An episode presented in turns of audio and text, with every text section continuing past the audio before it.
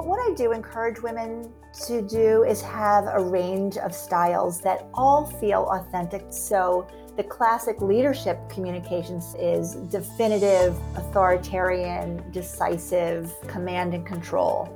And what has been expected of women is caretaking roles, compromise, humility, associated with being feminine. It can be a razor thin edge sort of to navigate. It's about awareness, about reading the room and understanding the most effective style in that moment that still feels authentic. This is Rx Chill Pill. Now is the time to stay well. Each episode teaches your brain how to become resilient with amazing stories, knowledge from experts, and short meditations you can do anywhere, anytime to elicit your relaxation response. I'm your host, Dr. Juna Babi, resilience and stress management physician and mother of two amazing kids. So today I'm here with Amy Giddon, and she is the co-founder and CEO of Daily Haloha. It's a mobile app and technology platform for people to connect more deeply and compassionately to themselves and to others through a shared experience of reflection and curiosity around a single daily question. She was inspired by an artwork that she saw in New York City, which I will let her tell you about. So Amy, hi. Thank you so much for being here today. Thank you. It is my pleasure. Can you just tell us about that artwork you saw in Union Square that, you know, prompted you to, I guess, put the seed in your mind to start this amazing app that you have out there now, which is free, right? It's a free app. That's amazing. Free. Okay. And I'd really love to keep it free because this artwork that I experienced was free and open to anybody who was walking by. And I think some of the magic of that experience was its accessibility to everyone. So that's a deeply felt principle that I hold as well. But the experience I had started in Union Square subway station in New York City after the presidential election in 2016. And I'm sure I'm not alone in remembering how divisive and polarizing. And I was carrying around the weight of that experience when I happened upon this participatory project that was built around the humble sticky note. But it was so beautiful, right? Because it filled up an entire space. Exactly. It was 50,000 Post-it notes by the time they took it down. And wow. When you walked into that space, you felt the power of it. And of course, you know, sticky notes are beautifully colored. It was an array. It's this colorful installation. But when you think about every one of those notes carrying a heartfelt expression by the person that took a moment to write something on that note, and then post it for this collective experience. And was it something that, did he have all the Post-its up and he invited people to write on them? Or was it like you took one and you stuck it on? Yeah, so you saw this thing on the wall and then you looked around and you saw stacks of Post-it notes everywhere, just waiting for authors to write their thoughts on them. So and was there a prompt? There was no prompt, you know. Oh, wow. The artist, Matthew Chavez, behind this installation, which was called Subway Therapy, has done other projects with a prompt. And I remember after 9/11, I think there was a sticky note wall as well. I was near Bellevue at that time when I was training in New York City. And I remember there being a wall of notes of people missing and all that. But that was something different. Yeah, but you know, you're right to bring it up because I think what happens in these moments of intense feeling, you know, is that people have this natural desire to be together and to collect around our shared experience of trauma or tragedy. Or on the other hand, when we're feeling such joy that it bubbles forth, we want to be with others in that moment. So I don't think it's an accident that in these intense moments of deep feeling, that these installations pop up because it's a way for us to express ourselves collectively at a time when we want to not be alone. You are correct in that people want to have this sort of connection when, you know, we're scared or something traumatic happens as a collective. And of course, right now, we're all in quarantine. So how do you find that your audience is dealing with that on your app. And first of all, your app is beautiful because it does look just like that wall, right? It has very colorful, pretty kind of virtual sticky notes.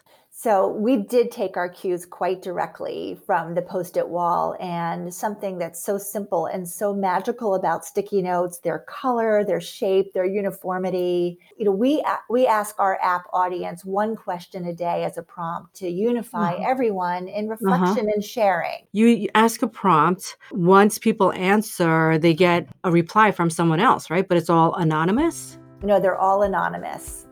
And we feel like that's really important because it enables people to express themselves really authentically and without fear or worry about how that's going to land with someone else or in the public. We ask the world a question every day, and we give everyone a chance to self-reflect on that question, give it a color, and our colors are very reminiscent of sticky notes. So you pick a color according to your mood, and then you send it off, and it gets delivered randomly, and then you instantly get one back from someone else. But you're not really chatting with each other. You're just seeing each other's answers to the prompt. That's exactly right, and that's another cue that we took from these projects, where it's not a conversation, it's not a dialogue. Everyone is synchronized in their communication so that you can feel like your own reflection was enriched by the reflections of others. Call it the Aloha wall. It's very much like the sticky note wall, where all day long the thoughts and feelings of everyone from around the world are collected so everyone can peruse them, get inspired. I mean, I noticed that your app is for 9-year-olds and up. So you cut out that whole risk of creeps and trolls, because who's going to be on this app if they can't really directly chat to other people? It's really only for that sole purpose of expressing yourself. Right. I mean, it's not a very satisfying platform for trolls because it's hard to draw, you know, a lot of attention to yourself. But when I think about what our intention is, and I want them to feel refreshed and uplifted. I mean, those are the two words that I always think about. I labor over the questions that I ask all the time because I feel— So it's from you directly? It is. I come up with all the questions. Awesome. Okay. Recently, I've enabled our users to suggest questions to me. Nice. Invitations to think about the moment that we're in. I'm asking people questions about how they're feeling while social distancing. And what I saw was such a range of reactions to that. Everything from anxiety to deep peace. I believe there's a lot of people that are going to emerge from this time with such a deeper awareness of themselves and what feels good. I hope you're right. Yeah. I mean, there were a lot of people who said, how much they appreciated the pause of their hectic life that they were living. But there's also people who said, in this time of quiet, I realize how much I've been running away from myself, and that this is a time of reconnecting to self. And for some people, that was a positive. And for others, it was really anxiety inducing. Yeah. I mean, I have definitely seen the gamut, right? I think we're privileged if we can say that, you know, I know a lot of people who are happy to be home with their family, who haven't had their dads or husbands or wives spend as much time at home before. So I think that's a privilege, because I also read a lot about people who are perhaps trapped at home with abusers or in poverty, or just not having the social support or even the mechanical support to do school from home. And as you're saying, for some, it's a source of strength and calm. For others, it's a source of distress. People are noticing their depth of connection or lack thereof. I had a lot of people expressing, you know, regret that at this time they didn't have the depth of relationships that they thought they did. I think it's challenging a lot of people to assess the strength of their connections to others. Well, it's amazing that you're helping people have an outlet in a time like this. How did you come about doing this with your life. You're a consultant in the past. You went to Duke University for computer science and economics. So this is positive psychology. How did you come upon that? Yeah, that's a great question. It has been a long and windy road, I'll say. Yeah. I started my career deep in corporate immersion right from the get-go. I went to work at Bain & Company in Boston in management consulting, heavy duty business. Uh-huh. And, I thrived in those environments. I enjoyed it. I was successful. What was your specialty in that? Mostly strategy, business strategy and strategic planning. And it's really through the decades, and this is the wisdom of experience, I came to understand myself a lot better and the ways in which my chosen career did and didn't align with where I derived a sense of real deep meaning and purpose. There's external measures of success like title and position and income and status. Mm-hmm. And there's that success that's really inward, which is, am I living my authentic life? Am I true to myself? Does the work that I'm doing provide meaning? Am I in service to the things that I care about most? Well, it's also a privilege to be able to even ponder those questions, right? Mm-hmm. I guess I got to a place where I had a little bit of more, freedom to think about my career. In the last, I would say, 6 years, I started turning more and more to work that tapped into my feelings of meaning and purpose. So until 6 years ago, you were still in the deep financial world, consulting? Yeah. Wow. I was. Wow. Do you remember what opened your eyes to the whole field of positive psychology, which is relatively new in the whole timeline of psychology?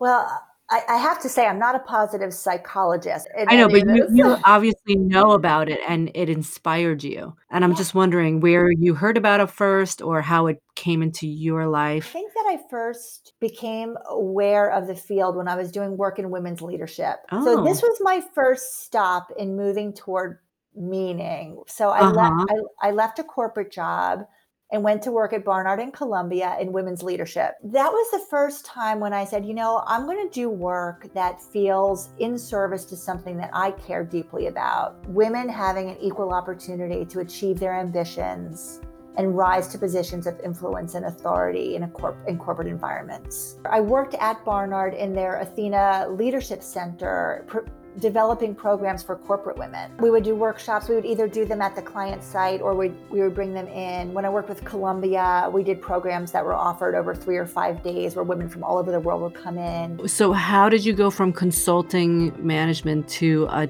sort of a workshop teaching position? That was a leap. I came to Barnard with my lived experience as a woman leader. So what I ended up doing was architecting the programs based on a combination of my lived experience and what I felt like women needed to be successful in the workplace.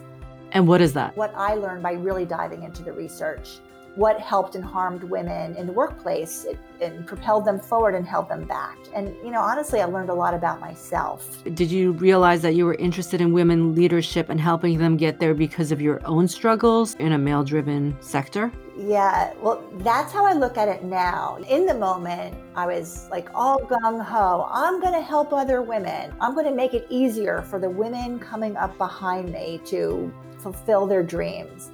But now when I look back on it, I realize how much of it was also just to understand my own experience better. And understanding that there's real systemic barriers out there for women, and especially in male-dominated industries, was so helpful to me personally. It was no, I'm not crazy. There really are things that are harder for women. Go back to, you were going to say, I will tell you about what women need to break those barriers and then what you found in research. Sure. So it's not that women are broken and need fixing, right? I mean, women need tools and strategies to navigate in these environments that weren't built for women leaders. They were built for, the patriarchy. So what women can benefit from. So those tools are things like various communication styles, so much of our success in corporate environments is about different kinds of communication skills, running the gamut from negotiation skills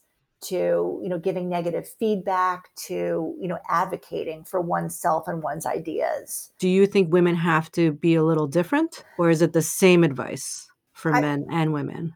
I wish I could say it's the same, but it's not the same. Okay. Can you give me an example of what would be a little different for a woman versus a man? The easiest way to explain it is there's something called the double bind for women leaders. Mm-hmm. It's the dichotomy between what has historically been expected of leaders, who may, especially, you know, white male leaders, and what society has expected of women.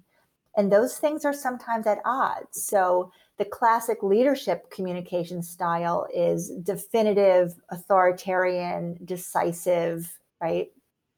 Directive, command and control. And what has been expected of women often in society is caretaking roles, compromise, humility, a different set of qualities that are associated with being feminine. So for women, it can be a razor thin edge sort of to navigate those styles.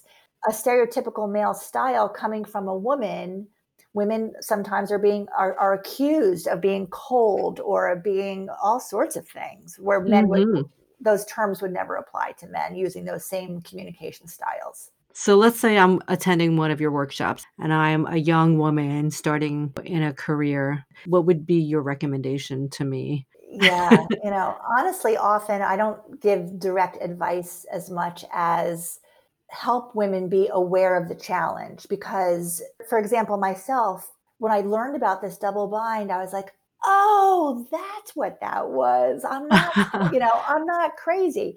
So okay. So knowing what women can be up against, even the awareness is very helpful. But what I do encourage women to do is have a range of styles that all feel authentic to them. I would never advise someone to adopt a communication style that didn't feel authentic. Sure. And it's so far from a one size fits all. There's plenty of women that are very authoritative and are very, you know, effective in their roles. And there's plenty of women who bring their full feminine leadership style to their workplace and are very effective. I think it's about awareness. I think it's about having a range of styles. I think it's about reading the room and understanding the most effective style in that moment that still feels authentic to you. That's wonderful. I love that. That is amazing advice. You hear that old saying, like, don't ever let them see you cry. What do you think about that? Well, I hear it. I've heard it a lot in the medical field. Yeah. Another way to put that is there's no crying in baseball, right? That's yeah. I would say this, you know, I wish people could bring their whole selves to work, their whole human range of emotions, and be appreciated for it. I wish that was the case. It's not. Sometimes there's no time for all of that. Right. So I think there's a time and a place for bringing your emotionality to the workplace. I think it's always the time and place to bring your humanity to the workplace. And those are not the same thing. Right? Sometimes your humanity is about keeping your emotions in check in the moment when people need your strength and leadership. So, and just be mindful about your emotionality and when's the right time and place to be, you know, to express that. So intelligent. So, Amy, do you want to say a few words about your app from conception, like the day you saw that piece of art to when you launched that app? How long was that, and what were the steps? Yeah, it was about 2.5 years. But the first 1.5 years, I was just, it was in my head. You know, I was noodling it. I was talking about it. I was dreaming about it. I did have it's like kind of an obsession. I was steering clear of that word, but yes, it was in fact an obsession. It still is. It took me a while to say, yeah, I think I'm actually going to do this. It wasn't until 2018 that I actually quit my consulting work and went full time to commit to this. Scary, very scary.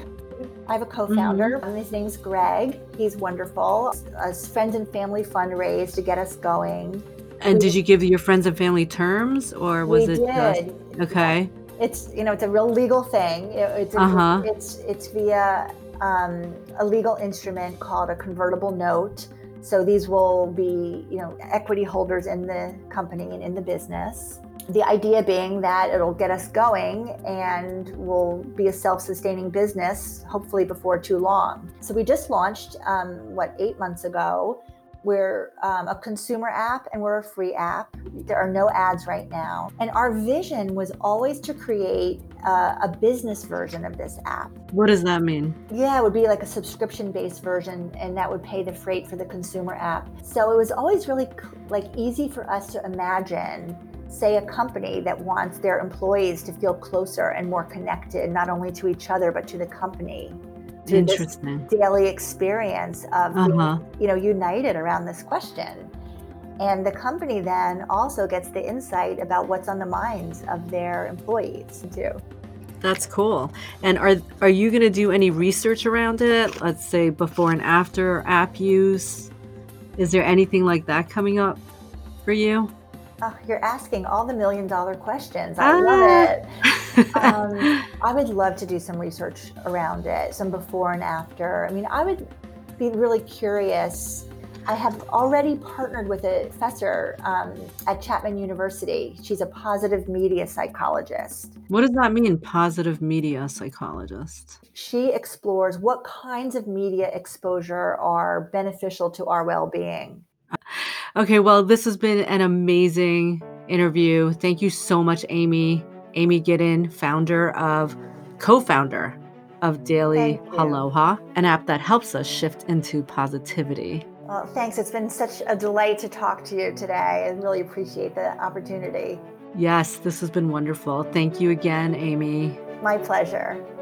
Thank you for listening. Please subscribe, download episodes, and share with anyone who could use extra resilience right now. If you found this episode helpful to you, please leave a review. Go to mindbodyspace.com, where you'll find online courses, all of these interviews and meditations organized into separate pages. If you have questions or interview suggestions, email us at info@mindbodyspace.com. Stay well, stay strong, and wishing all of you and your loved ones health, happiness, and hope. After this interview, Amy sent me a recording of some of the responses that she received. Here they are. This pandemic is affecting all of us. How we live, how we work, how we relate to each other and to ourselves, even what we eat and our sleep patterns. But we're all experiencing those changes very differently. We recently posed to our Daily Haloha community the fill-in-the-blank question. At this time of social distancing, I'm noticing that I blank. We received hundreds of responses from all over the world. For some, their worlds have clearly been upended and they are struggling day to day to find routine, to feel connected. For others, it's actually been a time of reconnection and self-discovery. Our community expressed plenty of mixed feelings and shifting feelings day to day. Many talked about time and how they were adjusting to a slower pace or more time on their hands. Some are appreciating a new cadence to the days, like this participant who says, I'm actually enjoying the time with my family and doing things creative and fun, things I don't normally do. And from this participant in Arizona, I'm noticing that I appreciate being more family-focused and less work-frenzied. And from this participant in Toronto, Canada, I'm really enjoying slowing down. Other people, though, are searching for ways to feel motivated and to stay productive during the slowdown. This participant from Pennsylvania says, I have a lot of great ideas and I'm very capable of executing them, but I just need to focus and stay motivated to accomplish my plans. And from Texas, I don't lack time as much as I lack discipline. For yet others, it's less about productivity and more about going inward. Many of our participants express having new realizations and even newfound compassion for themselves. One participant from Michigan says, "I'm having plenty of time to gather my thoughts and get ready for life's next adventure." And from Istanbul, Turkey, "I've realized I kept adding a lot of stuff on my plate to avoid hearing my inner self." From South Carolina, "I'm noticing that I have a lot more time to take care of myself, and it's something I need to continue doing when life returns to normal."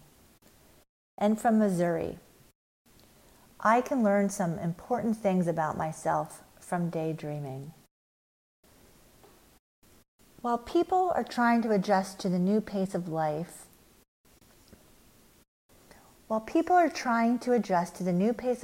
many also are noticing what they miss in this time of physical distancing. Many miss the structure they had before. People are missing other people, sometimes even to their surprise. And we miss physical touch. This participant from Texas says, "I'm noticing I want to be more social with others as each day goes by. Also, how important human interaction is to us mentally." And from New York, "I work best when I have structure to my life. I miss people." And from this participant in Colorado, "I'm noticing that I'm craving intimacy." And from Minnesota, "I enjoy a schedule, miss having a full-time job, and miss tight hugs and meeting new people." More than anything, people are noticing the strength of their relationships and their feeling of connectedness, and it runs the gamut. For some, this time of social distancing is highlighting a desire for more connection that they've had all along. A participant in Florida says, "I have not been affected that much in my social life, which is depressing because I lack connections with others. I'm a bit of a loner, I guess." And from Kansas, "I have friends that say they are friends, but I haven't heard a peep from them." And from this participant in Mexico, "I need someone to really talk to. I always wanted to have someone, but at this point, I realized I don't have anyone and how much it does affect me." There are also those who are quite content with their own company. In fact, the introverts seem to be having a moment. Someone in California says, "I feel less anxious than usual about my isolation tendencies, knowing that my community is experiencing something similar together." From Illinois, "I'm noticing as an introvert, I'm feeling far less pressure to explain myself. Forgive me, but after a lifetime of the opposite, that feels really, really nice." And from Norway, "I relax much more and more calm and enjoying being in my own company." This has also been a time of reconnection and establishing new routines in order to stay in contact, for realizing the importance of relationships and appreciating the people in our lives. A participant in Vermont says, "I am making a stronger effort to stay in touch with my friends and family through video calls, feeling closer than ever despite the physical separation." From North Carolina we hear, "I'm noticing I cherish each interaction with family and friends so much more." From Ontario, Canada, "I have more friends than I realized." And from Mississippi, "I took so much for granted and I won't make that mistake again. I hope other people won't either." The threat and uncertainty brought by the pandemic and the profound impact it's had on our lives has really challenged our emotional well-being. So many in our Daily Haloha community have expressed feelings of anxiety and depression and grief for our collective losses at this time. There is also gratitude for what we do have, for the sacrifices that others have made for us, and for the new awakenings that we're experiencing. And all of these feelings can coexist at any given moment. A participant from North Carolina says, "I'm noticing that I'm feeling stressed, yet more connected to some people. It's confusing because I am both scared and yet things have slowed down in a more peaceful way." And from Georgia, "I have really good days and really bad days." For me, these heartfelt expressions of what it feels like in this moment is a reminder to double down on compassion. I don't remember another time where I had such an awareness of my interconnection to every other human being on the planet. These observations also remind us of our differences and that everyone's experience is valid and deserving of empathy. As submitted from a community member from Spain, in this time of social distancing, I'm noticing that we all need each other.